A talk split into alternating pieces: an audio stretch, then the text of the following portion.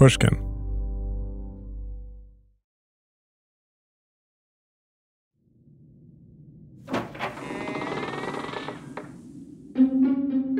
Welcome to season four of The Last Archive, the show about how we know what we know, how we used to know things, and why it seems sometimes lately like we don't know anything at all anymore. We're not quite at 10 yet, but we're going to pick up speed. I'm Ben Naddaff-Hafrey.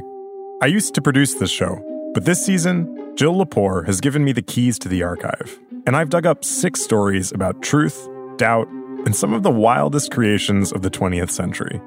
What, what, what the heck was that in? Where did you find that? I went looking for stories about the production of knowledge, moments when new ways of knowing things were getting created, which led me to some pretty strange places.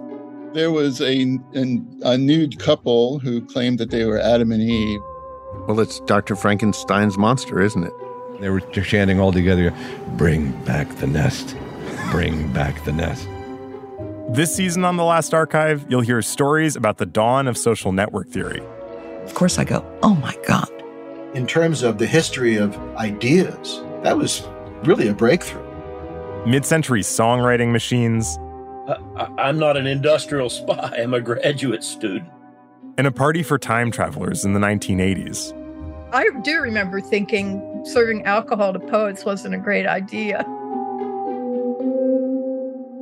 All this and more on the new season of The Last Archive. The full season will drop on Apple Podcasts on June 22nd.